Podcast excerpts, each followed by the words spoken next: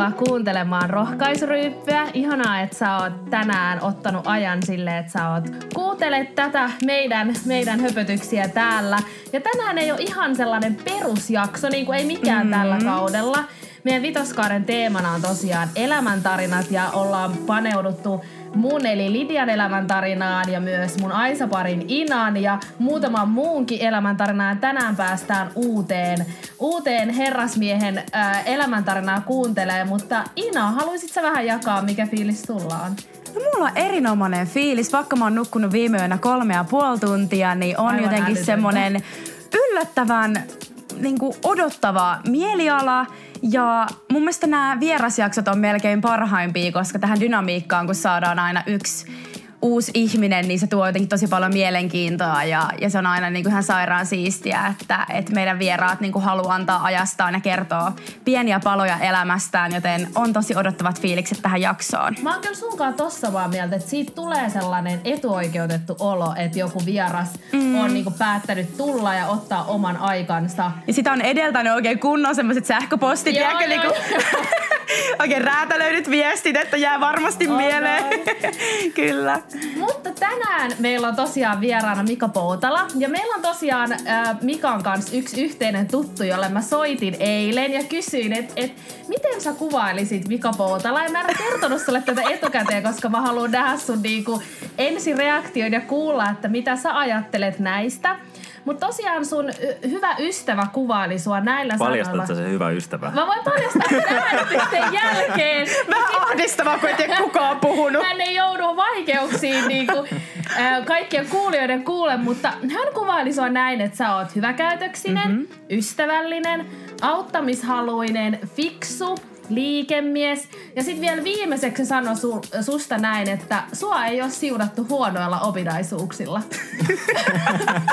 Otatko vastaan? Eikö mä rupea heti miettimään, kuka on mennyt sanomaan Thomas?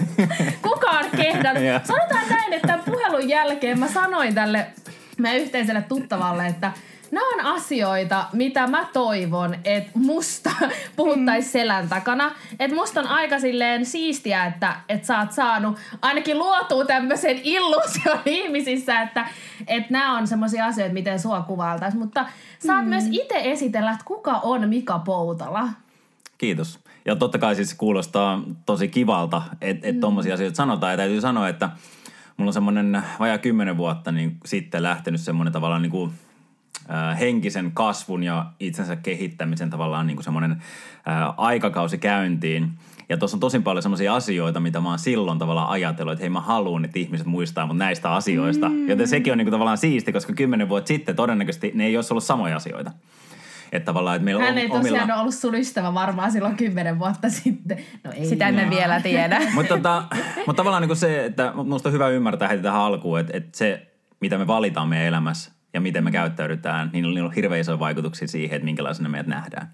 Mutta mä esittelisin ehkä itteni, niin, niin tota, varsinkin nyt kun ollaan täällä, mä en tiedä onko tämä kuuli jo tiedossa, mutta ollaan täällä filalla, filalla niin tota, kyllä. kyllä mä esittelen aina itteni, itteni tota, että mä oon ensinnäkin Jumalan lapsi. Se on niinku ensimmäinen, että mulla on niinku toi usko, vakaumus, niin miten mun ei-uskovat kaverit sanoo, niin se, on, se, on, se on aika niinku vahva, vahva mulle itsellä. Ja sen jälkeen mä oon niinku isä, aviomies ja sitten tullaan tavallaan siihen, mikä ehkä normaalisti esitellään, eli tavallaan mitä mä teen työkseni, että mä oon sitten niinku tommonen sarjayrittäjä. Ja mä oikeastaan sanoin, että, että mä oon innostuja. Se on niinku yksi, yksi semmoinen ää, niinku tavallaan titteli tai, tai määritelmä itsestäni, että mä mm. innostun hirveästi niinku erilaisista asioista ja mä tykkään innostaa ihmisiä asioista. Ja sitten oikeastaan yksi vielä on auttaja, sekin tuli tossa noin. Niin tuli. Et kun mä oon paljon miettinyt sitä, että, että kuka mä oikeasti oon ja tavallaan niinku mikä mun identiteetti on – niin mä oon enemmän ja enemmän ruvennut miettimään sitä, että minkä takia mä teen asioita. Ja varsinkin niin kuin esimerkiksi tuolla niin kuin bisnesmaailmassa, niin enemmän ja enemmän niin kuin mä teen semmoisia asioita, minkä kautta mä pystyn auttaa ihmisiä. Mm. Ja mä mietin, että en mä, vaikka mä käyn paljon puhumassa esimerkiksi tapahtumisia yrityksiä noissa, niin en mä puhuja kuitenkaan en mä siksi mene sinne, että mä haluan puhua, mm. vaan menen sinne siksi, että mä haluan auttaa. Mä koen, että mä pystyn auttaa jollain tavalla niitä ihmisiä. Ehkä herättää jotain ajatuksia heidän omasta elämästään, jotta he voisivat ehkä tehdä jonkinlaisia muutoksia, jotta he voisivat elää enemmän semmoista elämää, mitä ne he haluavat elää. Ei semmoista elämää, mitä mä haluan elää, vaan jokaisella voi olla tavallaan ne omat jutut. Mutta auttaminen on mulle kyllä ihan todella niin kuin tärkeinen asia mun elämässä. Ja se tuli siinä, just siinä puhelussakin me pitkään puhuttiin sen sun ystävän kanssa siitä, että, että hän mainitsi, että, että sä oot tosi auttamishalunen ihminen ja että sä oot aina silleen valmis auttaa. Ja hän tietää, että jos hän soittaa sulle, että hän niinku luottaa suhun silleen sata prossaa, että, että, sä, että sä autat, jos sä vaan pystyt. Niin se oli jotenkin mun mielestä hienoa, että miten tavallaan se, miten sä näet itses, niin myös muut ihmiset näkee sut Kyllä, ja mitä tuossa sun puheenvuorossa äsken tuli mieleen, että se, että mitkä meidän arvot on, mm. niin miten me tuodaan ne käytäntöön toteen. Että moni niin kuin sanon, tämä kuuluisa esimerkki, että näytä sun kalenteri ja sit niin kuin sitä, sitä edeltää tavallaan, että no mitkä on ne arvot, näkyykö ne konkreettisesti siinä niissä arjen askareissa tai niin kuin suhteessa muihin ihmisiin tai miten sä suhtaudut, kun sä tapaat uusia ihmisiä tai astut huoneeseen. Ja tuossa just toi motivaatio innostaa oli semmoinen, mihin mä haluan tarttua, koska jotenkin toi on jotain, mikä uskon, että kumpuaa paljon syvemmältä että, että sä haluat auttaa, ymmärsinkö oikein, että sä haluat auttaa ihmisiä oivaltamaan itsestä tai omasta elämästä jotain merkityksellistä ja löytää, että hei, miten mä voin kukoistaa mun omalla paikalla. Joo, joo, just näin. Ja varsinkin niin kuin tämmöisenä aikoina, kun on niin kuin haastavia aikoja ollut tässä monta vuotta ja nyt vielä, niin kuin, vielä isompaa kriisiä maailmassa, niin, mm. niin monet varsinkin niin kuin nuoret, niin ne, ne kamppailee tosi paljon niin kuin itsensä kanssa. Se, että kuka minä olen ja mitä tässä maailmassa tapahtuu, miten tulevaisuus menee, kun kukaan ei meistä kuitenkaan tiedä tulevaisuutta. Niin musta on niin kuin hirveän tärkeää, että siellä kuuluu myöskin se viesti, se niin kuin toivon viesti. Ja semmoisen, että, että kaikki tulee järjestyä. Mä en tiedä miten, mutta ihan varmasti niin kuin tämä maailma menee eteenpäin. Ja jotenkin me tästä niin kuin selvitään. Ja se, että me liikaa niin kuin mun mielestä – No, se on, toisaalta se on niin kuin median tehtävä myydä sitä omaa tuotettaan ja pelottelulla se myynti vaan toimii ehkä vähän paremmin valitettavasti. Niin sitten mun mielestä hirveän tärkeää, että me myös niin kuin jaetaan niitä viestejä. Siksi mä olin tosi innostunut itse asiassa tästä, kun te pyysitte mua, koska toi Oi. nimi on tavallaan jo semmoinen, että mä oon heti silleen, että et jes, että tota mä haluun. Yeah. Paitsi ensimmäinen reaktiohan oli, että mä en tiedä, onko mä oikea tyyppi tähän, koska mä absoluutisti. Luin sen Pitää varmaan selittää niin tarkemmin, että no, tuli kato, kun mulla on yksi, yksi, yksi kaveri tota, Ää, ketä on yksi, yksi niinku iso asiakaskin, kelle mä otan paljon videoita ja kuvia. Hänellä on ollut semmoinen podcasti, missä hän jo konjakki niin kuin siinä samalla. Niin mulla tuli heti kato se mieleen, jotenkin mä yhdistin sen, että okei, tässä varmaan jotkut lasit, pienet lasit tuossa pöydällä. Ja sitten me otetaan rohkaisuryyppiä ja sitten ruvetaan avautumaan. ja mua niinku naurattaa, tiedätkö että on just, että äh, mä oon itse siis puoliksi serbialainen, niin mitä siellä siis, siellä, onko se rakiaa, mitä siellä otetaan, tiedätkö niinku pikkupaukkuna tyyli ennen ruokaa näin, niin mieti, kun vaan pakotettu, että nyt on pakko ottaa. Niin kuin, ei vaan, mutta tää on nimenomaan se juttu. Ja mitä mä niin kuin näen heti, vaikka me ollaan nyt 15 minuuttia vasta oltu samassa tilassa, just morotettiin ja aloitettiin podcastin äänitykset, niin susta huokuu semmonen, että sä oot rohkaisija. Tiedätkö, että mm. kyllä sä Lidia niin kuin, varmaan oot, oot mun kanssa samaa mieltä, että sä tunnistat ihmisessä semmoisen tietyn niin kuin, alttiuden, että toi tyyppi on semmonen, että se jotenkin niin kuin, nostaa muita ihmisiä. Niin mulla tuli Mika susta heti semmonen fiilis. No, tosi kiva kuulla. Aivan mahtavaa. Ja se, mutta, niin. sä toit esille ton, että sä haluat olla tuomassa toivoa tämän ajan Jep. keskellä, niin mun mielestä se on niinku yksi isoin rohkaisu, mitä ihmiselle voi antaa, että sä oikeasti luot tai tuot sellaisen toivon kipinä ja tunteen, ja se on meidänkin podcastin yksi arvoista, että me halutaan tuoda toivoa ihmisten elämään. Se on, mistä me ollaan saatu tosi paljon palautetta, varsinkin sille supernuorilta, sille meitäkin nuoremmilta, että on ollut tosi epätoivoisessa elämäntilanteessa – sitten on saanut joko mun tai Inan tai jonkun vieraan puheenvuorosta jotain samaistumispintaa mm. ja toivonkipinää, niin se on ehkä isoin motivaatio niin kuin meille ollut, että okei, että me halutaan jatkaa, me halutaan tehdä vielä yksi kausi ja nyt me ollaan vitoskaudella, mutta et, et se on niin kuin isoin tavallaan palaute ja paras palaute, mitä me voidaan saada, että joku ihminen on saanut elämäänsä toivon kipinää. Mm. Ainakin mä oon sitä. sitä on samaa mieltä ja täällä kuulet toijotaan sun ihania isoja ruskeita silmiä, mutta Mika Poutala, kerro sun elämästä. Ää, kuka, niin sä kerroit, että kuka sä oot. Musta oli ihanaa, että sä tavallaan toit ton järjestyksen, että mm. use, useat meistä kertoo ekana sen oman uratarinan, mutta uskon, että monia niin kun meidän kuulijoita saattaa kiinnostaa, että mikä sun ura on ollut tähän päivään asti ja, ja miten se on vaikuttanut sun elämään. Joo, to, varmaan mut tunnetaan pääasiassa niinku urheilupiireistä. Et mä oon tosiaan neljät olympialaiset käynyt pikaluistelijana ja 2018 vuonna lopetin urheiluuran ja siirryin tosiaan täyspäiväksi yrittäjäksi. Olen 2006 vuodesta lähtien ollut kyllä sivutoiminen yrittäjä, eli se on ollut tosi pitkään mulla. Mutta mä olin seitsemänvuotias, kun mä aloitin pikaluistelua ja Mä olin elämässäni semmoisessa tosi niin kuin, haastavassa pisteessä, kun mun isä oli kuollut syöpään just muutama kuukausi aikaisemmin. Ja, ja tota, mä oon, mä oon aina ollut semmoinen hirveän iloinen ja energinen lapsi. Ja, mm. ja mä oon edelleen tosi iloinen ja energinen, vähintään lapsen mieleni, jos se nyt lapsi enää. mutta, tota, mutta siinä vaiheessa jotenkin se, se elämän ilo niin katosi sitten. Ja tota, mä en muista niistä ajoista hirveästi, mutta äiti on sanonut, että, että tavallaan niin kuin sitten mä en oikein innostunut enää mistään, oli niin kuin vaikeita. Ja mä kävin terapiaa, äiti vielä terapiaa ja, ja kaikki. Ja, ja mikään ei oikein tuntunut auttamaan siihen – ja sitten mun äiti keksi, että hei, mitä jos se olisi joku urheiluharrastus? Sieltä voi saada uusia kavereita, hauskaa tekemistä ja ehkä se auttaisi. Ja sitä kautta mä päädyin sitten pikaluistelun pariin. Ei, ei siksi, että mä olisin halunnut olla miljoonien ihmisten edessä, edessä sukkahousuissa, vaan, vaan sen, sen takia, että mä äiti nyt sattui tuntea yhden vanhan pikaluistelijan ja hän sitten hän sit vei meidät luistelemaan. Ja ja siitä tota, lähti sitten se oma niin kuin, urheiluura liikenteeseen ja se tosi nopeasti auttoi myös siihen masennukseen. Että mä sain mm. sieltä hyviä kavereita. Aina kun mä olin siellä jäällä, niin tiedät, sä unohti jotenkin kaikki ne elämän murheet ja huolet, kun tuntuu, että sä niin kuin viiletät siellä tuhatta ja sataa, vaikka ei se vauhti nyt varmaan seitsemän vuotta vielä ihan päätä hivellyt, mutta joka tapauksessa niin se jotenkin toi mulle semmoisen vapauden tunteen ja rupesi auttaa myös siihen niin kuin masen, masentuneisuuteen ja siihen. Ja siitä oikeastaan se homma lähti liikenteeseen. Se oli tosi pitkää, mulla on niin kuin ihan harrastuspohjalla mä olin ensimmäisessä olympialaisissa vielä niin kuin semmoisella asenteella, että, että mä söin vaan niinku sit mäkkärissä ja tota, pakastepizzaa sun muuta. Rennolla asenteella ja, mennään, juu. Puoli vuotta ennen mun ensimmäisiä olympialaisia, meillä oli semmoinen hollantilainen ravintoterapeutti, joka pakotti kaikki pitää ravintopäiväkirjaa. Mä muistan, kun mä pidin sitä ravintopäiväkirjaa, mä kävin tietysti joskus puolen jälkeen mäkkärissä ja mä vaan nauroin, kun mä kirjoitin siihen. Mitäköhän se ajattelee? Mutta mä totuudellisesti. Joo, joo, kyllä. Mä oon menossa puolen vuoden päästä olympialaisia, että nyt jekutetaan vähän tätä tyyppiä. Vaikka siis käytännössä mä söin silleen. Mutta vasta ekana olympialaisten jälkeen jälkeen mä tein semmoisen isomman niin kuin elämäntapamuutoksen. Ja mä oikeasti asetin tavoitteet sinne niin kuin maailman huipulle, eikä vaan niin kuin päästä olympialaisiin. Mm-hmm. Ja tota, siitä, siitä niin kuin lähti mun semmoinen niin kuin huippuurheiluura liikenteeseen 2007 vuonna. Ja se kesti sitten niin kuin sanotaan 11 vuotta, se huippuurheiluura. Vaikka niin kuin ensimmäisen kerran maailmankapissa mä olin luistellut jo 2000 varmaan kaksi tai kolme. Mm-hmm. Et tota, mutta oli aika pitkä, pitkä ura. Viimeisenä vuotena musta tuli itse asiassa maailman kaikkein eniten maailmankapin osakilpailuja luistelu miespuolinen henkilö. 292 starttiin muistaakseni, wow. että okay. 16 vai 17 vuotta sitten luisteli. Et, et pikaluistelus niin pitkä ura. Ja tota, en koskaan saavuttanut mun isompia unelmia, mm. voittaa olympiakultaa. Ja silti musta tuntuu, että mä sain niin paljon enemmän kuin mä koskaan halusin niin pikaluistelusta. Ja se, mitä mä sain, mikä on mun mielestä niin tärkeintä niin tässä elämän kannalta, on se, että, että ne opit ja se, että minkälainen ihminen musta tuli. Että niin kuin mä sanoin, että jo kymmenen vuotta mulla alkoi semmoinen prosessi tavallaan niin semmoiseen henkiseen ja henkilökohtaiseen kasvuun.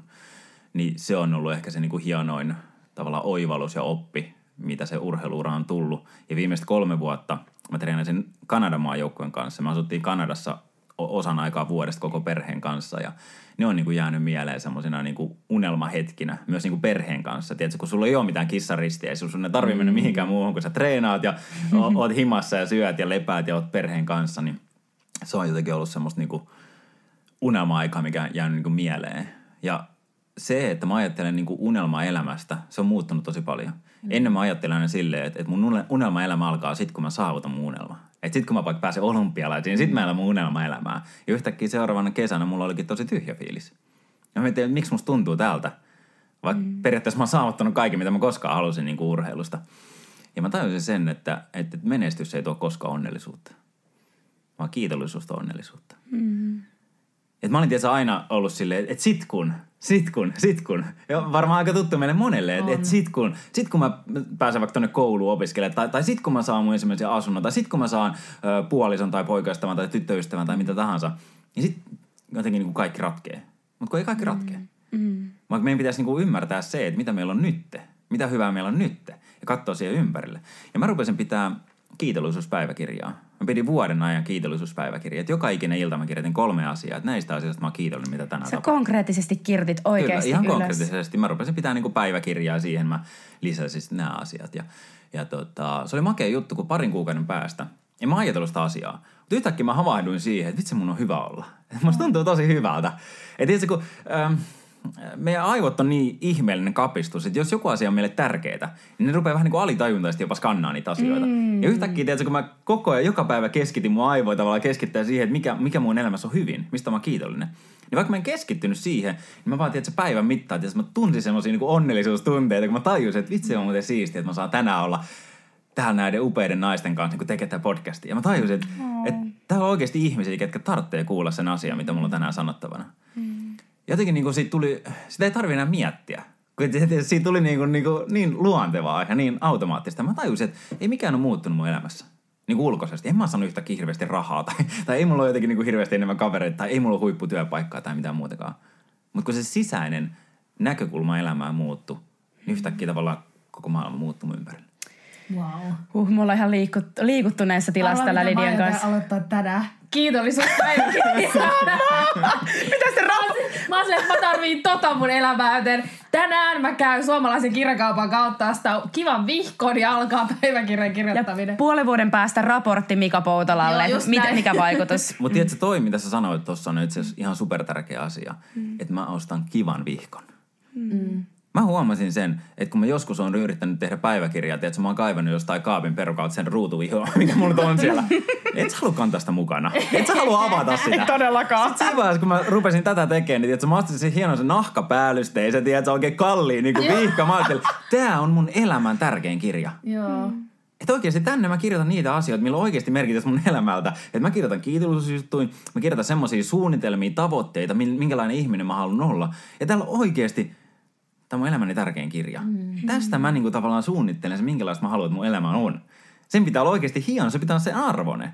Ei se voi olla tavallaan semmoinen niin euron tiimari niin kuin vihkonen. Ja tämä on mun mielestä ihan hirveän tärkeä asia, koska sitten mä, mä kannoin niin ylpeänä sitä aina mukana, kun se oli ensinnäkin hieno. Niin. Ja sitten tavallaan niin kuin myös, se, myös se, että se on ulkoisesti hieno, niin se jollain tavalla myös sen sisällön arvoa tavallaan niin kuin vielä nostaa. Totta. Ja se on myös hirveän tärkeä asia. Eli nyt kun meet ostaa sen, niin osta hieno. Joo. Kyllä. Mä katson, mä menen myyjälle sille, mikä on teidän kallein vihko, mikä teillä on. Ei mitään väliä, että kuka se on kallein. Ei vaan. Mä tota, Tuosta sun elämäntarinasta tai noista sun kertomuksista, mulla tuli sellainen olo, että mä haluan vähän paneutua identiteettiasioihin. Sä puhuit menestyksistä ja siitä, mitä se on ollut sulle ja miten sun unelmat on muuttanut muotoaan vuosien varrella. Mutta jotenkin mä näen susta myös ihmisenä sen, että sun identiteetti ei ole kovin hataralla pohjalla. Että sä olit kuitenkin pitkään luistellut, se, se jäi sun elämästä pois ja se ei niinku aiheuttanut sun, tai mulla tuli sellainen olo, että se ei kuitenkaan aiheuttanut sulle ihan hullun niin kuin syvää romahdusta, vaan sä kuitenkin löysit semmoisen toivon kipinää, löysit uusia, uusia asioita sun elämään, että miten sä määrittelet sun identiteetin? toi on mun mielestä ihan sairaan kauniisti sanottu, että ei ole aiheuttanut hullun suurta romahdusta, koska jos sä aiheutti jonkunlaisen romahduksen, niin sä oot turvassa. Mutta joo, siis sä ihan oikein oot niin kuin osannut lukea ja nähdä ilmeisesti vaan niin kuin somen kautta seuraamalla. Yep.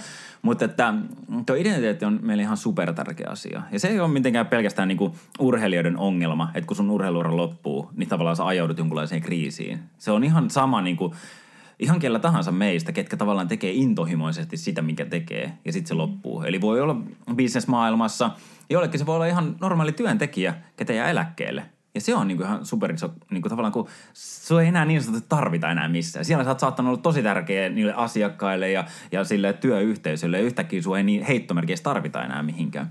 Niin tota, se on tosi tärkeä asia. Jos mä kerron lyhyen tarinan tavallaan siitä, että miten mun identiteetti on muodostunut siihen, minkä se tällä hetkellä mm. on, niin meidän pitää palata tonne 2010 vuoteen. Ja tota, silloin oli toiset olympialaiset, mihin mä olin osallistumassa ja, ja niiden ensimmäisten olympialaisten jälkeen mä olin tehnyt ison elämäntapamuutoksen ja ryhtynyt huippuurheilijaksi. Mäkkäri oli jäänyt. Kyllä, kyllä. Vaikka tietenkin rehellisyyden nimissä pitää sanoa, että kyllä mä silloinkin joskus kävin. ei, ei totaalikieltäytymistä. Et, et, et kun musta must väliin niinku tehdään semmoista tavallaan niin kuin, äh, niin kuin pyhää henkilöä, ketä ei koskaan tee mitään virheitä. Mm. Et mä, varmaan siinä on jotainkin niin kuin myös omaa syytä, että ehkä se some tavallaan niin kuin antaa vaan niitä hienompia hetkiä. Mutta mun mielestä se on niin kuin isoin väärin ymmärrys tavallaan, että jotkut ihmiset jollain tavalla parempia tai että se on jollekin helpompaa olla. Mm. Mä oon tehnyt aika ison duunin siitä, että mä pystyn olemaan semmoinen, mikä mä tänä päivänä oon. Ja mä silti ole täydellinen. ja se on mun mielestä hyvä ymmärtää. Mutta 2010 tosiaan toiset olympialaiset, mihin mä olin menossa. Ja mä olin, mä olin noussut sinne ihan maailman huipulle ja mä olin niinku yksi mitallisuosikeista. Ja Silloin luisteltiin kaksi kertaa se 500 metriä, mikä oli mun päämatka, niin lasketaan yhteen ne ajat. Joo. Ja eka luistelun jälkeen, tiedätkö, mä katson sinne tulostaululle ja mä näen siellä numero yksi ja mä nostan kädet ilmaan. Mä että jes, että tämä meni just niin kuin pitikin ja mä voitin se eka luistelu. Mutta toisessa luistelussa viimeisessä kaarteessa mä teen pienen pienen virheen, mutta kun 60 kilometrin tuntinopeudessa 1,1 milliä paksun terän päällä, sä teet pienen virheen, niin se aika harvoin on pieni virhe. Ja mä horjahdan ja mä ajoudun sinne ihan ulkoradalle, vaikka mä oon luistelemassa sitä sisärataa ja hädintuskin pysyn pystyssä, mutta mä tuun sieltä vielä, mä tajun saman tien, että mä en ole tänään olympiavoittaja. Huh. Mutta mä ajattelin, että mä voin ehkä vielä saada sen mitalli. Ja tiedätkö, mä tuun niin kova, kun mä pystyn ne viimeiset potkut siinä ja venytän jalkani se maaliviiva yli. Ja vähän peloissani, tiedätkö, katson sinne taululle. Mutta toisaalta semmoinen pieni toivon kipinä siellä, että saanko mä vielä se mitalli. Ja sitten siellä lukee, että plus 0,03. Ja se tarkoittaa, että mä oon hävinnyt kolme sadasosaa, mikä on noin 48 senttiä matkassa olympiamitalista. Ja siinä hetkessä jotenkin niin kuin se tunne, sitä on niin kuin ihan tosi vaikea kuvata, että miltä se tuntui. Tiedätkö, mä olin kolme vuotta tehnyt joka ikinen päivä duunia tämän hetken eteen. Se oli ollut mun niin kuin unelma. Mä olin tehnyt mielikuvaharjoituksia ja se todellisuus itse asiassa tuntui epätodelliselta, koska tavallaan se illuusio, minkä mä olin omassa mielessäni luonut, se oli erilainen. Ja mä muistan, kun mä menin siihen TV- ja lehtihaastatteluihin ja sitten sieltä tulee semmoinen kysymys, mikä on ehkä urheilijan lemppari kysymys yleensä pettymyksen hetkenä, että miltä nyt tuntuu. ja mä muistan, kun mä oon vähän niin kuin ärsyyntynyt, mutta sitten mä ajattelin, että pitäisiköhän sanoa ihan rehellisesti. Ja sitten mä sanoin, että, tiedätkö, että musta tuntuu pahalta, kuin, pahemmalta kuin mun oman isän kuolema. Ja samalla hetkellä mä jotenkin itsekin niin kuin havahdun siihen, että hetkinen, että, että eihän tämän pitäisi ihan täältä tuntua, että tämähän on vaan urheilua. Mutta silti se tuntui siltä. Ja mulla meni yli vuosi, kun mä joka ikinen päivä miettinyt sitä, että miksi tässä piti käydä näin. Ja se, mikä siitä teki tavallaan vielä niin kuin pahemman, oli se, että itse asiassa noissa olympialaisissa niin kukaan ei luistellut mua nopeammin 500 metriä. Se mun ensimmäisen luistelun voittoaika oli koko olympialaisten nopein aika. Mä olin, käytännössä maailman nopein luistelija siinä vaiheessa, mm. mutta mä en sanonut mitään palkintoa. Ja mä jotenkin mietin, että miksi, miksi siinä nyt meni niin, kuin niin kauan, että mä mietin sitä asiaa. Ja mä jälkikäteen vasta tajusin, että se ongelma ei ollut se, että mä olin tehnyt virheen tai mulla oli iso pettymys tai, tai mä en saavuttanut mun tavoitetta, vaan se iso ongelma oli se, että ennen olympialaisia mä olin ruvennut kokemaan tai tuntumaan siltä, että, että Mika Poutalon pitää olla olympiavoittaja tai vähintään olympiamitalisti, että muuten mä oon ihan nobody. Että se ei ketään kiinnosta semmoista urheilijat, ketkä joskus käynyt olympialasta. Niitä on sato, niitä on tuhansia Suomessa. Eikö kukaan muista niitä? Pari viikkoa oli olympialaiset, mutta ei kukaan muista niitä urheilijoita, ketkä ei saanut mitalle. Me muistaa vaan ne, ketkä sai mitallit. Mm. Ja mä ajattelin, että, että no en mä mikään kunnon urheilija. Ja sitten jopa rupesi tavallaan käymään semmoisia ajatuksia mielestä, että, että onko mun mitään arvoa tässä elämässä. Että urheilu on kuitenkin vähän niin kuin kaikki, mitä mä teen. Ja se mun identiteetti oli päässyt niin kuin kasvaa ihan väärään suuntaan. Että jollain tavalla niin kuin alitajuntaisesti se, miten nopeasti mä luistelen sen ympyrän, on yhtä kuin mitä arvokas ihminen mä oon. Mm. Ja tätä itse asiassa tapahtuu itse asiassa tosi monella meistä. Mm. Että se työ tai, tai joku meidän intohimo, joku kaappaakin sen, että minä olen yhtä kuin tämä työ tai minä olen yhtä kuin tämä – ja sitten jos se, sille käy jotain tai se ei onnistu, mm. niin tavallaan mä olen surkea. Jep. Mä en ole minkä arvon. Ja tämä oli mulle semmoinen niin herätyksen hetki, kun mä siitä olin päässyt niin kuin yli, että mä rupesin miettimään silleen, että hei, ei, ei tämä tälleen voi mennä. Et ei, ei tämä voi olla, että tavallaan, että jos mulla tulee pettymyksiä tai epäonnistumisia, niin yhtäkkiä se jotenkin mun niin kuin ihmisarvoa niin kuin mm. loukkaa tai, tai määrittelee. Ja mä rupesin niinku uudestaan tavallaan miettimään tosi tarkkaan näitä identiteettejä. Ja silloin, silloin mä oon päätynyt tavallaan siihen, mitä mä alussa esittelin itteli. Eli se, se tavallaan niinku tärkein identiteetti mulle itselleni on se, että, että mä oon Jumalan mm. Ja se on semmoinen niin muuttumaton asia. Mm. Ja mä oon sanonutkin, tietysti kun mä oon kiertänyt satoja satoja yrityksiä ja puhunut tästä asiasta, mä oon sanonut, että, että mulla on täysin fine, jos, jos, jos sä et tavallaan niin usko samalla tavalla kuin minä. Että se ei ole mulle ongelma. Mutta mä silti sanon, että sun olisi ihan hirveän tärkeä löytää itselle semmoinen ydinidentiteetti sun Totta. elämään mikä ei ole riippuvainen siitä, mitä sä saavutat, paljon sulla on rahaa, minkälaisia ihmisiä tunnet, mitä joku muu ihminen tekee tai mitä joku muu ihminen sanoo. Esimerkiksi sä et voi identifioida itseäsi tai ainakaan sitä ydinidentiteettiä identifioida mihinkään työpaikkaan. Mm. Se voi lähteä sun alta ilman, että sä voit vaikuttaa siihen mitenkään. Sä et voi identifioida itseäsi tavallaan sun rakkaampiin harrastuksiin tai kavereihin tai mihinkään. Koska jotain voi tapahtua aina. Mutta jos sun ydinidentiteetti on jotain semmoista muuttumatonta – Mm. Niin tavallaan aina niiden vaikeiden hetken aikana, mitä itse asiassa jokainen meistä tulee kokemaan. Kukaan meistä ei tule niinku elämään tätä elämää, että ei tule vaikeita hetkiä ja semmoisia tavallaan, että susta tuntuu, että en mä tästä pysty enää selvitä. Kaikki meistä kokee niitä. Mutta niitä hetkinä sun on paljon helpompi elää ja käsitellä niitä asioita, jos sun identiteetti ei ole mm. tavallaan niin kuin lattiatasossa. Yep. Mm. Ja mulla on sama tilanne tavallaan kävi 2018 vuoden olympialaisissa. Mä itse asiassa hävisin yhtä monella sadasosalla, kolmella sadasosalla toisen kerran olympialaisissa. Ihan totta. sen mitali. Joo. Ja sitten sen jälkeen mä olin siinä samassa lehtihaastattelussa. Niin kysyin tavallaan saman kysymyksen. Ja mä sanoin, että, että musta tuntuu ihan sairaan pahalta. Mutta mä tiedän, että parin päivän päästä niin mä oon täysin fine tämän asian kanssa. Mm. Ja kaksi päivää sen kilpailun jälkeen mä tein YouTubeen ja Facebookiin semmoisen videon, missä mä kymmenen minuuttia kerroin, että näin mä käsittelen pettymyksiä. Ja sitä katsottiin joku kaksi tuhatta kertaa Facebookissa ja vajaa 100 000 kertaa YouTubessa. Se on siellä edelleen, jos haluaa mennä mun nimellä vaan etsiä mm. pettymykset vaikka. Ja siinä mä käsittelen tavallaan tämän asian. Että minkä takia tavallaan mä oon fine tämän kanssa. Ja miksi tavallaan aikaisemmin mulla oli hirveän iso ongelma aina tavallaan niin kuin niiden pettymysten käsittely, koska se samalla romutti sitä mun identiteettiä. Mm. Ja tässä kun mä sanoin, että, että miksi tavallaan mä koen, että mä oon auttaja tai innostaja, niin se taas johtuu siitä, että, että mä käsittelen nykyään sitten taas niin työidentiteettiä sitä kautta, että minkä takia mä teen sitä, mitä mä teen. Mm-hmm. Eli just kun mä sanoin siinä alussa, että ei mä oon puhuja. Mä en koe, että mun identiteetti on olla puhuja tai yrittäjä, vaan mä koen, että mun työidentiteetti on itse asiassa auttaja ja innostaja. Ja sillä ei ole tavallaan mitään merkitystä, että jos yhtäkkiä mä oon vaikka loukkaannut ja mun äänelle käy jotain, että mä en pysty enää toimimaan puhujana. Niin jos mun työidentiteetti olisi olla puhuja, niin mä olisin jälleen kerran siinä tilanteessa tavallaan, että se identiteetti romuttuu ja mä mietin, että hetkinen, mitä mä itse asiassa oonkaan tässä maailmassa. Mutta kun mun identiteetti on olla auttaja, innostaja, niin on paljon muitakin tapoja auttaa ja innostaa kuin pelkästään puhua. Mä voin kirjoittaa, mä voin ottaa osaa erilaisiin keskusteluihin. On niin monta mm, erilaista et... tapaa. Mä voin ilman ääntäkin tavallaan olla ihmisiä ra- rohkaisemassa ja auttamassa vaikka jossain niin vapaaehtoisjutussa. Mm. Ja tavallaan niin kuin se, että tavallaan se, se keino, se työkalu, millä mm. mä teen sitä, mikä mä syvimmiltäni olen, vaihtuu. Niin se ei ole enää niin vaarallinen asia. Kun että tavallaan sun identiteetti vähän niin kuin romuttuu ja sitten joudut rakentamaan uutta identiteettiä uuteen työpaikkaan. Ja sitten taas se voi jossain vaiheessa romuttuu kun sä vaan vaihdat tavallaan sitä työkalua, mitä sä käytät. Sä menet vaan työkalupakille, tiedät että okei, nyt tämä ei toimi enää tämä jakoa, vaan ehkä mä otan noin pihdit. Mm. Okei, nämä toimikin nyt tosi hyvin, hei mä käytän näitä.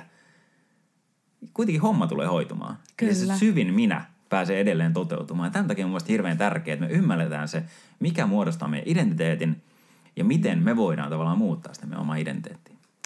Siis Huh. Jokaisen suomalaisen ihmisen pitäisi kuunnella tämä podcast-jakso. Mä uskon, että se muuttaisi ihmisten elämänlaatua siis kertaa kymmenen. Koska toi on mun mielestä niinku kaiken ydin toi, mistä sä puhuit, että, että miten sä oot asettanut sun identiteetin tosi vakaalle pohjalle, tosi vahvalle pohjalle, tosi horjumattomalle pohjalle. Ja se on jotain, mitä varmasti moni meistä kaipaa elämäänsä. Varsinkin ehkä silleen niin kuin nuoret – niin ja mitä mä näen, että se on jotain semmoista, mitä sä et voi edes rahalla millään yeah. maailman mammonalla edes ostaa. Että et niin kun, jos sä oot maailman rikkain ihminen ja sä ö, sairastut parantumattomaan syöpään, niin et sä saa sitä sillä rahalla pois. Okei, sä voit ehkä auttaa jotenkin lievittää parempia syöpähoitoja tai muita.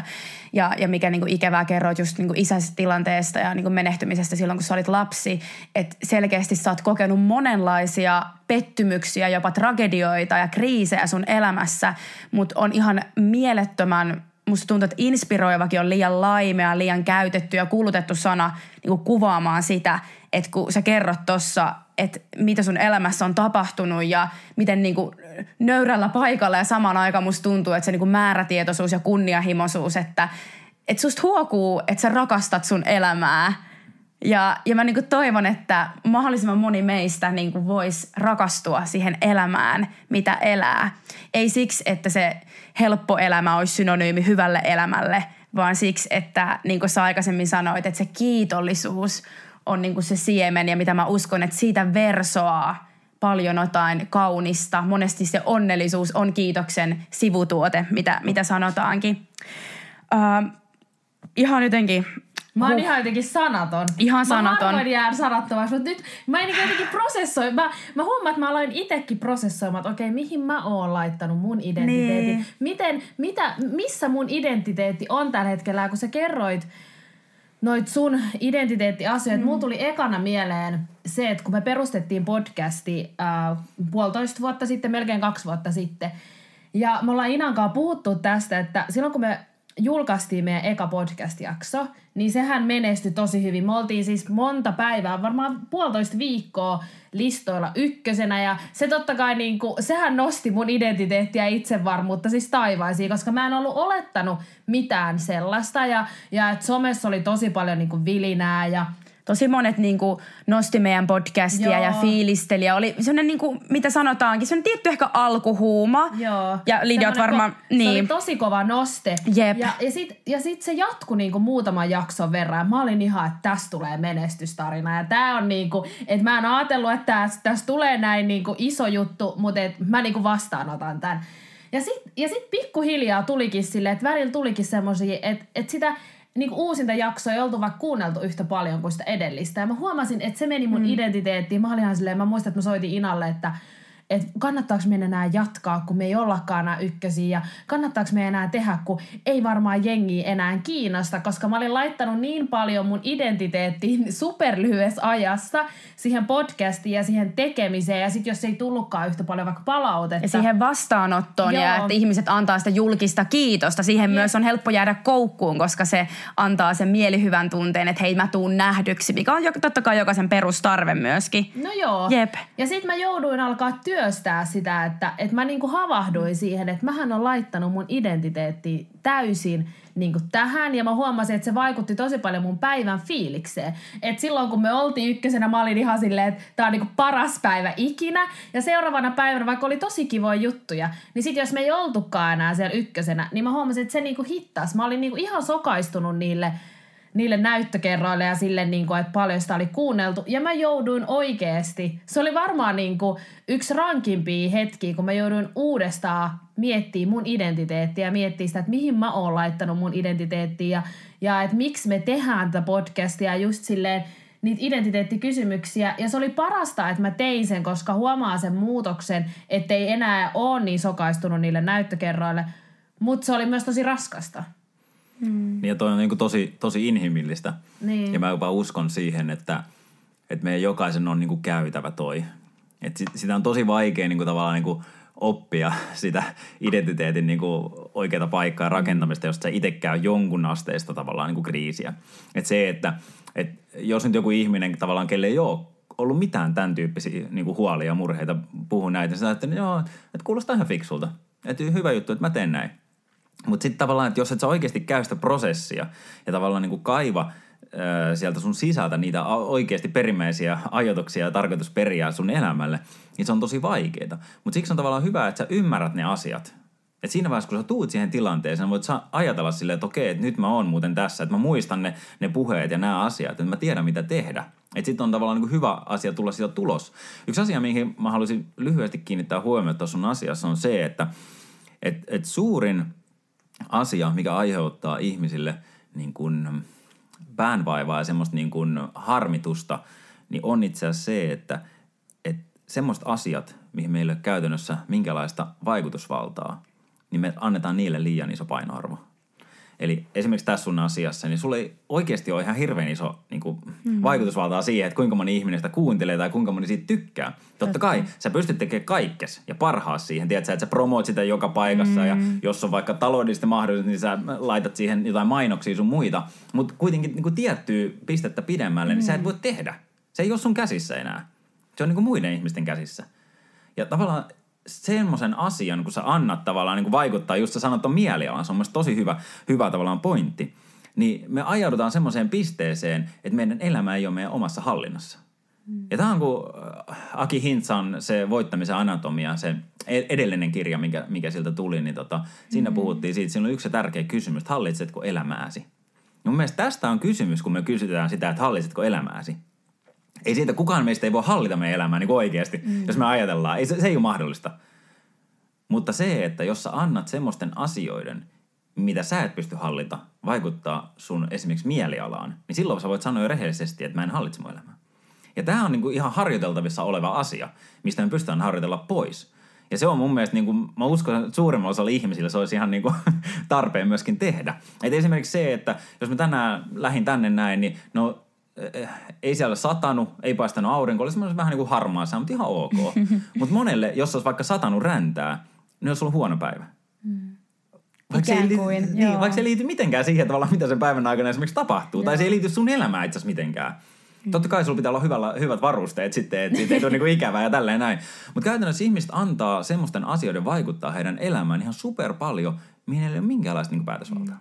Ja se tuo tosi paljon meille tyytymättömyyttä meidän elämää ja niin kuin mun näkökulmasta niin kuin ihan turhaa. Totta. Koska tästä on niin kuin hyvä esimerkki siitä, että on, mä oon tosi moni semmoisia tarinoita kuullut, tiedätkö, että esimerkiksi kaksi, kaksi tota, sisarusta on ollut perheessä, missä on ollut alkoholisti vanhemmat.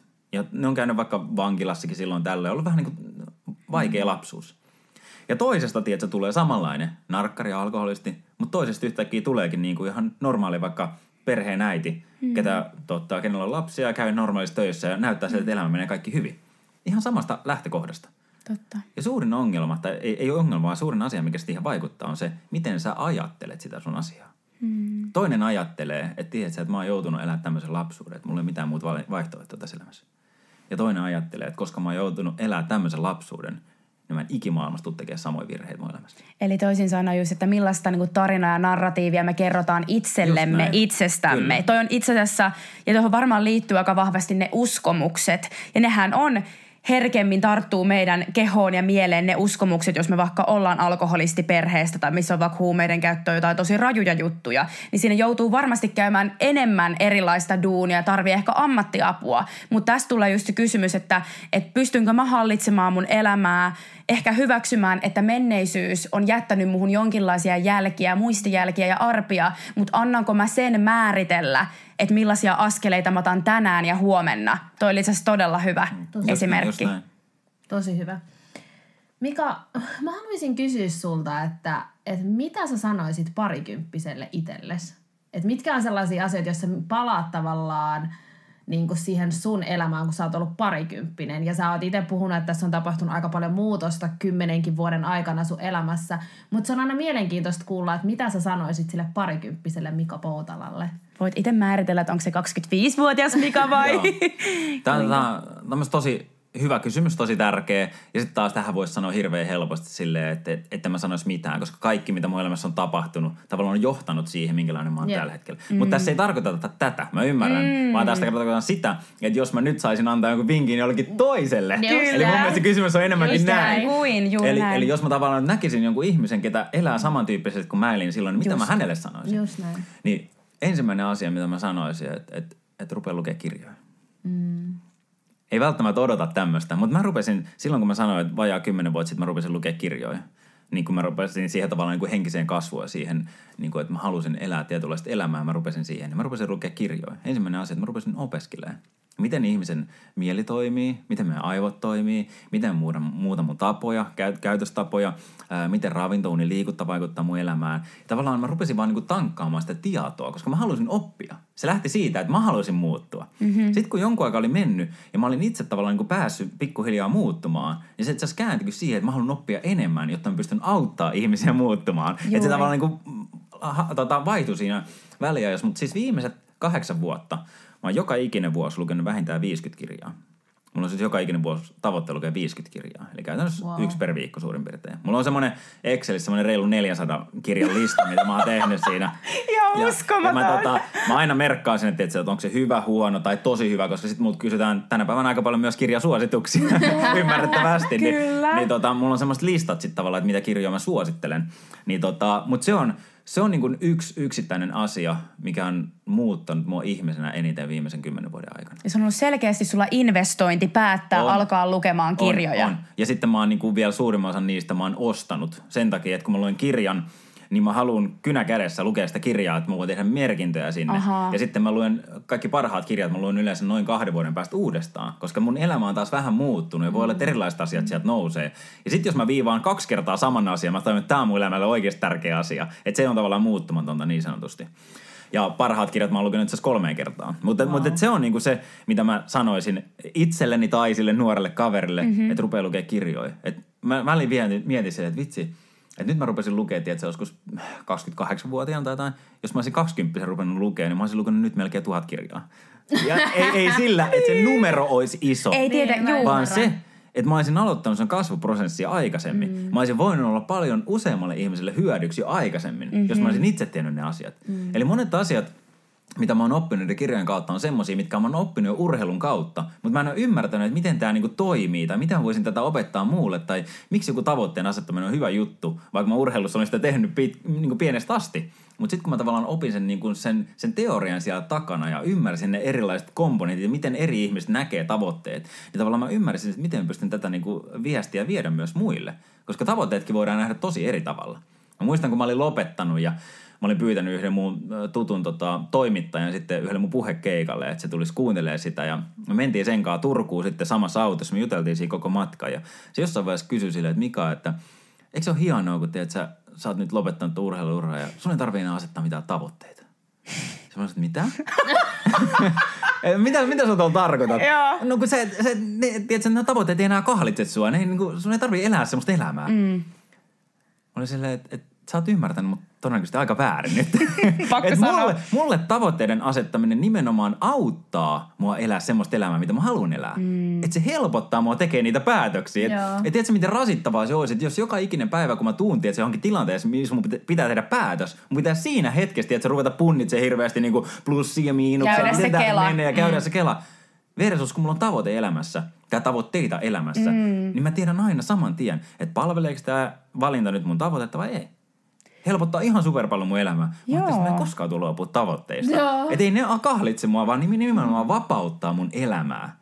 Helpottaa mun elämää. Mä haluaisin kysyä tästä yhden jatkokysymyksen, vähän niin kuin, että musko, että mua ja Lidia ja meidän kuulijoita voisi kiinnostaa, että asetatko esim. vuositasolla aina uusia erilaisia välitavoitteita, että onko sulla mielessä aina joku yksi kirkas tavoite ja sitten tavallaan semmoisia niin kuin apukysymyksiä, mitä sä kysyt itseltäsi, mitkä sitten auttaa viemään sitä niin kuin yhtä kirkasta tavoitetta kohti. Tai haluatko sä vähän niin kuin avata lyhyesti, että miten sä ajattelet tota? Joo, mulla on, mulla on niinku eri elämän osa-alueilla niinku tavoitteita. Mm. Että on niinku työssä, sitten saattaa olla vapaa-ajalla jotain tavoitteita, vaikka liittyen urheiluun tai johonkin. Ja sitten mulla on ihan niinku perhe-elämässäkin tavallaan tietynlaisia tavoitteita. Esimerkiksi, että miten paljon mä viitän aikaa mun perheen kanssa. Koska mä uskon, että jos, jos mä en niinku millään tavalla sitä kontrolloi, niin se helposti myös tavallaan niinku on mitä on. Ja sitten se voi olla myös semmoista, mihin mä en ole tyytyväinen. Niin tota, mulla on pääasiassa niin kuin, niin kuin vuositavoitteita jokaiselle niin kuin asialle. Ja sitten mulla välillä on silleen, että mä asetan semmoisia niin isompia tavoitteita, esimerkiksi minkälainen ihminen mä haluan olla. Ja se ei ole niin kuin vuositavoite, mutta vuodessa mulla saattaa olla jotain asioita, mitä mun pitää tehdä, jotta mä pääsen siihen suuntaan. Mm. Ja, ja sitten tavallaan, niin kuin, kun mä oon asettanut vuositavoitteita, niin sitten mä rupean pilkkoon niitä pienemmiksi. Esimerkiksi nyt tämä, mikä mulla on ollut viimeiset kahdeksan vuotta, lukee 50 kirjaa vuodessa. niin mä ymmärrän sen, että mä pilkon sen niin pieniksi, että mä ymmärrän, että mun pitää joka ikinen viikko lukea yksi kirja käytännössä. Niin mä tiedän joka ikinen viikko. Sitten mä tiedän myös päivätasolla, mitä se vaatii. Mm. ja mä en voi hirveän montaa päivää skipata, koska sitten mm. mä oon myöhässä siitä. Mm. Eli tavallaan niin kuin mä ymmärrän tosi niin kuin lyhyessä aikajänteellä, mitä se vaatii. Mä ymmärrän, että kaikki tavoitteet ei ole semmosia, että ne on niin helppo pilkkoa. Mä ymmärrän tasatarkkaan, mitä pitää tehdä. Mun pitää nyt lukea 15 sivua tänä päivänä. Toi on niin kuin Et se konkreettinen. Se, mutta toi on niin kuin konkreettisimmasta päästä Joo. siitä. Mutta se on yksi semmoinen asia, mikä mua niinku tavoitteessa auttaa. Mutta sitten yksi asia, mikä mun mielestä tavoitteessa ymmärtää väärin, on se, että, että mun mielestä ää, kaikki tavoitteet ei ole tarkoitettu toteutettaviksi. Aivan. Et tavoitte, tavoitteiden asettamisessa tärkein asia ei ole se, että se tulee toteutumaan. Vaan tavoitteen asettamisessa tärkein asia on se, että sä kuljet siihen suuntaan, mihin sä haluat kulkea. Se saa niin kuin liikkeelle. Niin, ja että sä meet tavallaan niin kuin, mun mielestä tavoitteet on vähän niin kuin kompassi. Että se näyttää sulle sen, että toi on se oikea suunta, mihin mennä. Mutta et sä koskaan niin saavuta sitä pohjoista, niin. jos sä haluat pohjoiseen mennä. Et koskaan, aina o, sä pääset pohjoiseen vaan. niin mun mielestä tavoitteet on vähän niin kuin sama asia. Et, tiedätkö, mun tavoitteena oli öö, voittaa olympiakultaa pikaluistelussa. Mä en koskaan sitä saavuttanut, mutta musta tuntuu, että mä saavutin kaiken sen, mitä mä sillä tavoitteella halusin. Mm. Eli että musta tuli semmoinen ihminen, ketä olisi voinut voittaa olympiakultaa. Eli mun piti tehdä kaikki ne asiat, tiedätkö, siinä ympärillä, jotta musta tulee semmoinen ihminen, että pystyn sen saavuttaa. Ja se, että jos mä jäin kolme sadasosaa nyt ö, olympiamitalista, niin mun niin omasta mielestä mä en ole yhtään sen huonompi. mä se on ihan yhtä hyvä luistelija kuin se kolmanneksi tullut. Ehkä se ykkönen oli sen verran niin kuin edellä, että siihen mä en olisi voinut päästä. Mutta mitalleille tavallaan, että, että on niin kuin hyvä ymmärtää se, että ei tarvi rangaista mitenkään itseä, jos sä et saavuta tavoitteita. Sä voit itse asiassa juhlia sitä. Että vitsi, että hei, tänäkin vuonna, tiedätkö, mä menin siihen suuntaan. Mä oon matkalla semmoiseksi ihmiseksi, mikä mä haluan olla.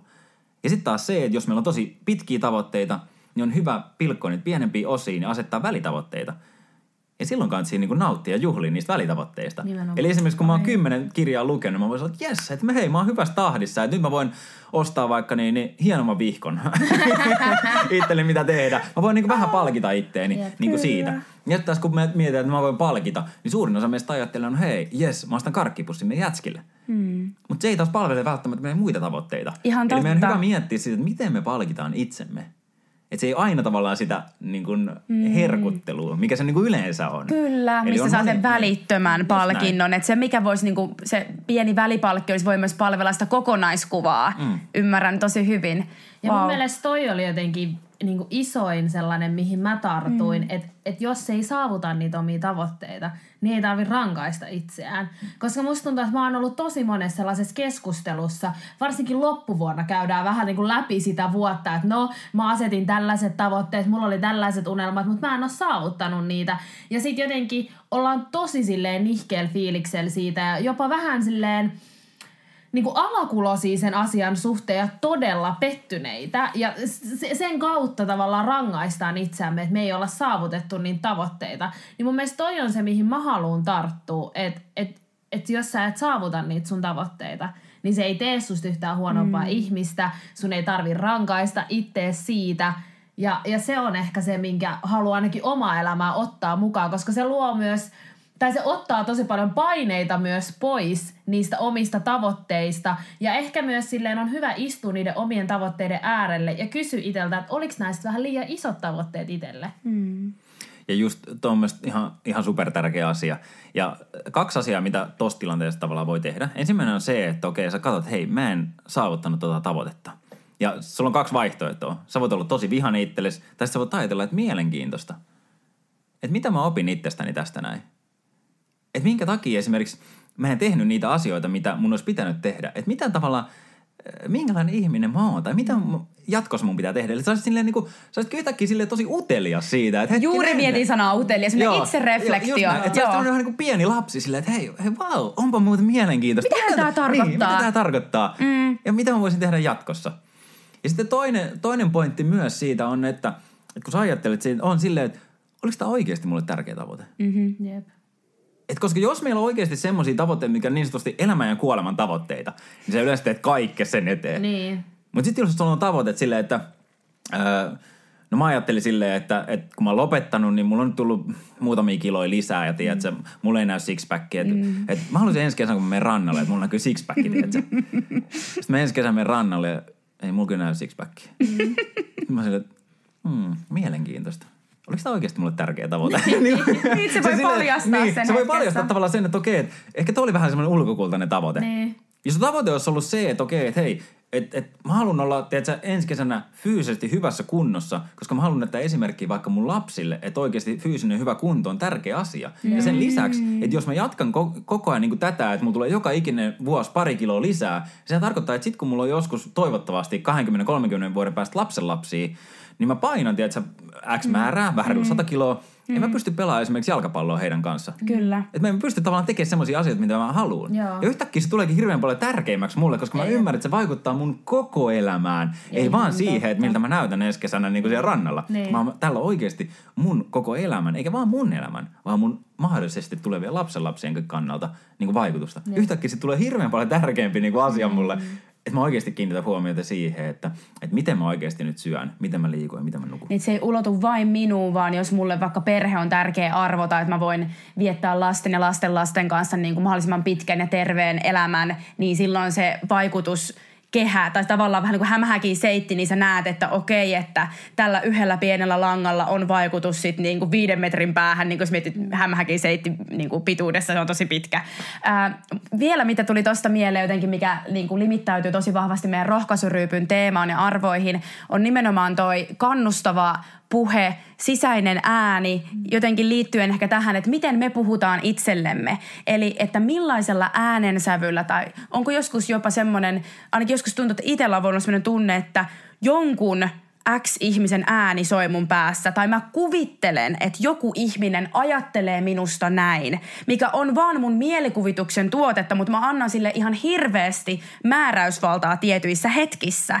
Eli toi on varmaan just niinku hyvä miettiä, että millä äänensävyllä me puhutaan itsellemme, koska sillä on valtava vaikutus, millaista elämää me eletään ja aletaan toteuttaa. Jep. Joo, todellakin. Ja mä muistan silloin tosiaan vajaa kymmenen vuotta sitten, kun mä alo- aloitin tämän henkisen kasvun prosessi tai tämän, niin mulla oli jotain kirjoja ja siellä oli semmoisia tiedätkö, vinkkejä, että joka aamu kun sä heräät, mene peili eteen ja sano sille, että mä rakastan itseäni tai tälleen näin. Ja että mä testasin, ja mä ei ole mun juttu.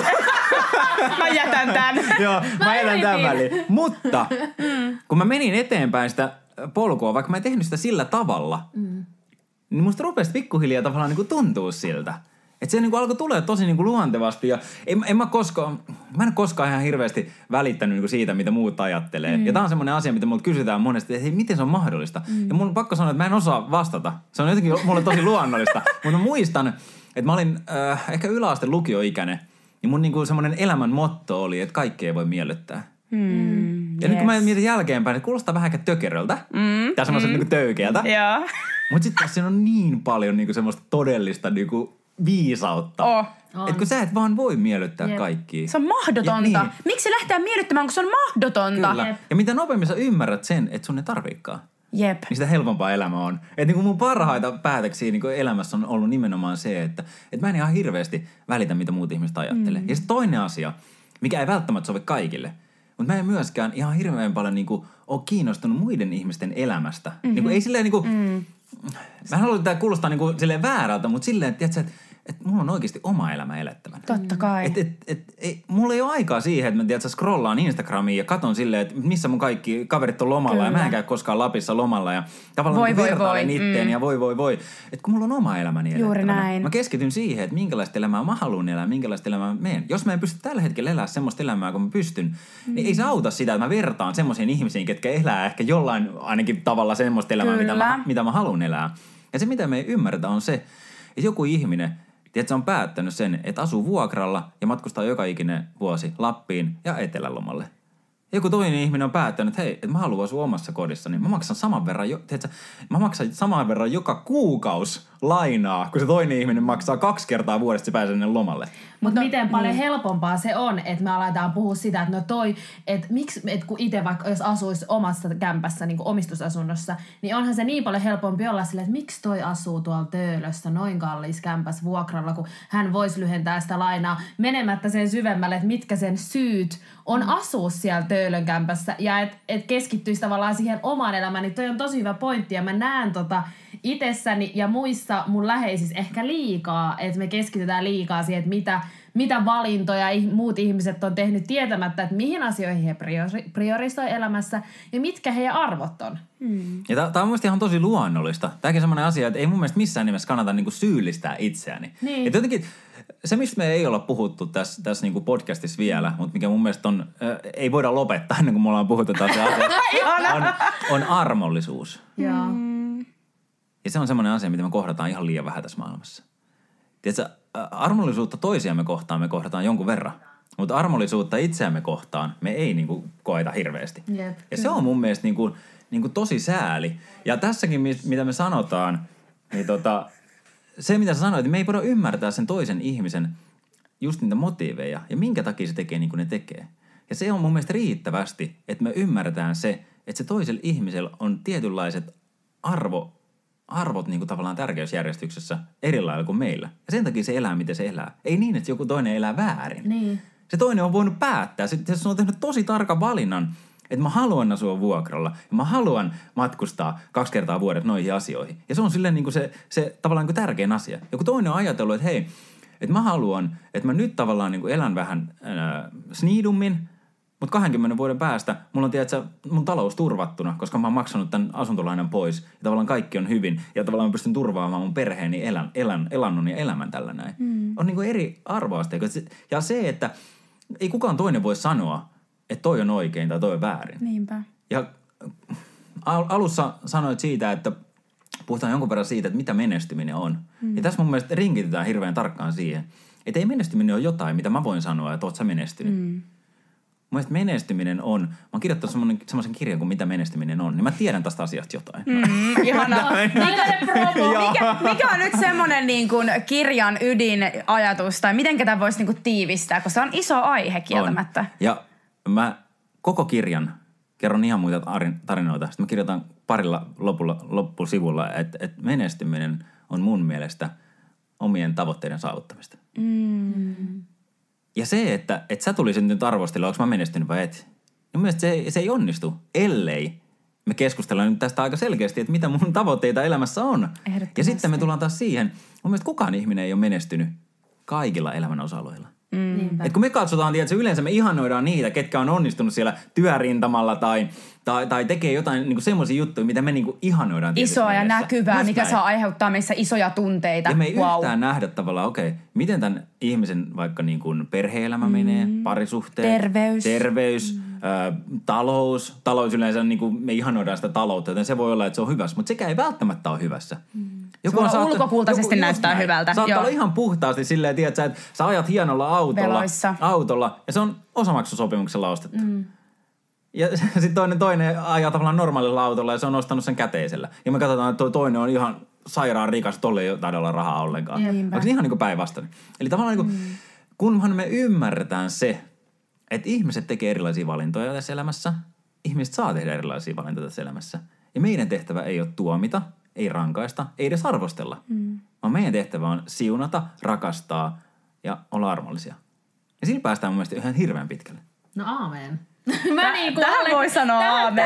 Tähän, voi sanoa aamen. Ja tää on sellainen, niin kuin, minkä voisi silleen aina lop, niin kuin päivän lopuksi aina kuunnella itse tämän loppupätkän. Ja sitten taas muistuttaa itse, että niin Lidia, että mikä elämässä on taas niin tärkeää. Kyllä. Enemmän rakkautta, armollisuutta, rohkeutta, rohkaisua, jotenkin elää oman näköistä elämää ja auttaa myös muita kukoistamaan omalla paikalla niin, että me ei, meidän ei tarvi olla jotenkin jonossa, vaan me voidaan olla rinnakkain toistemme niin. vierellä ja fiilistellä. Ja ehkä tähän loppuun mä haluan vielä tarttua tuohon, että me voidaan olla myös siunaamassa muita ihmisiä. Mi- mi- mm. Ehkä sä sanoit sen vaan niinku eri termillä, että sä puhuit niin, enemmän just, rohkaisusta. Kyllä. Mutta se, että et mä haluan ehkä itse panostaa henkilökohtaisesti siihen, että vaikka mä itse – en näe jonkun asian olevan mun mielestä hyvä juttu tai mä en itse lähtisi tekemään sitä, niin voisiko mä silti olla siunaamassa niitä ihmisiä ja antaa heidän toteuttaa heidän omia tavoitteita, heidän omia unelmia. Juuri mm. näin. Mä haluaisin hei Mika sulta ky- vielä pienen kysymyksen heittää tähän podcast-jakson loppuun, äh, vähän niin kuin loppuhaasteen Joo. muodossa. Äh, sä kun oot tota niin, innostuja ja auttaja ja ammattipuhuja, vaikka sanot puhuja, ei ole se ykkösidentiteetti, vaan kaikki ne muut siinä ympärillä, se on se vaan se työväline. Äh, mikä olisi semmoinen vinkki, että ää, miten, miten me ja meidän kuulijat vois vaikka tällä viikolla konkreettisesti auttaa niin kuin itseä vaikka jotenkin olemaan enemmän kiitollisempia? Onko jotain muuta vinkkiä kuin tämä kiitollisuuspäiväkirja tai joku semmoinen mm. kysymys itselle, minkä voisi kysyä? Mm. Mun mielestä helpoin tapa ö, auttaa itseä, tuoda itselle iloa ja merkityksellisyyttä elämään on auttaa jotain toista. Se on niin kuin ihan yksinkertaisesti. Mä muistan semmoisen tutkimuksen lukeneeni, missä oli tämmöisiä niin kuin lievästi masentuneita ihmisiä. Ja jaettiin kahteen ryhmään. Toiselle ryhmälle sanottiin, että elät elämää niin kuin olet ennenkin elänyt. Ja toiselle sanottiin, että, että sun tehtävä on tällä viikolla ää, auttaa jotain toista ihmistä. Ihan riittää, että soitat vaikka sun äitille ja kysyt, tarvitset apua jossain tai mm. jotain ihan tosi konkreettista. Ja ne sanoi silleen, että, että miten mä pystyn, pystyisin auttamaan jotain muuta ihmistä, kun en mä saa sitten niin tästä sängystä ylös ja mä pääsee ulos. Miten se on mahdollista? Sanottiin vaan, että tee pieni mahdollinen asia, minkä sä koet, että auttaa jotain toista ihmistä.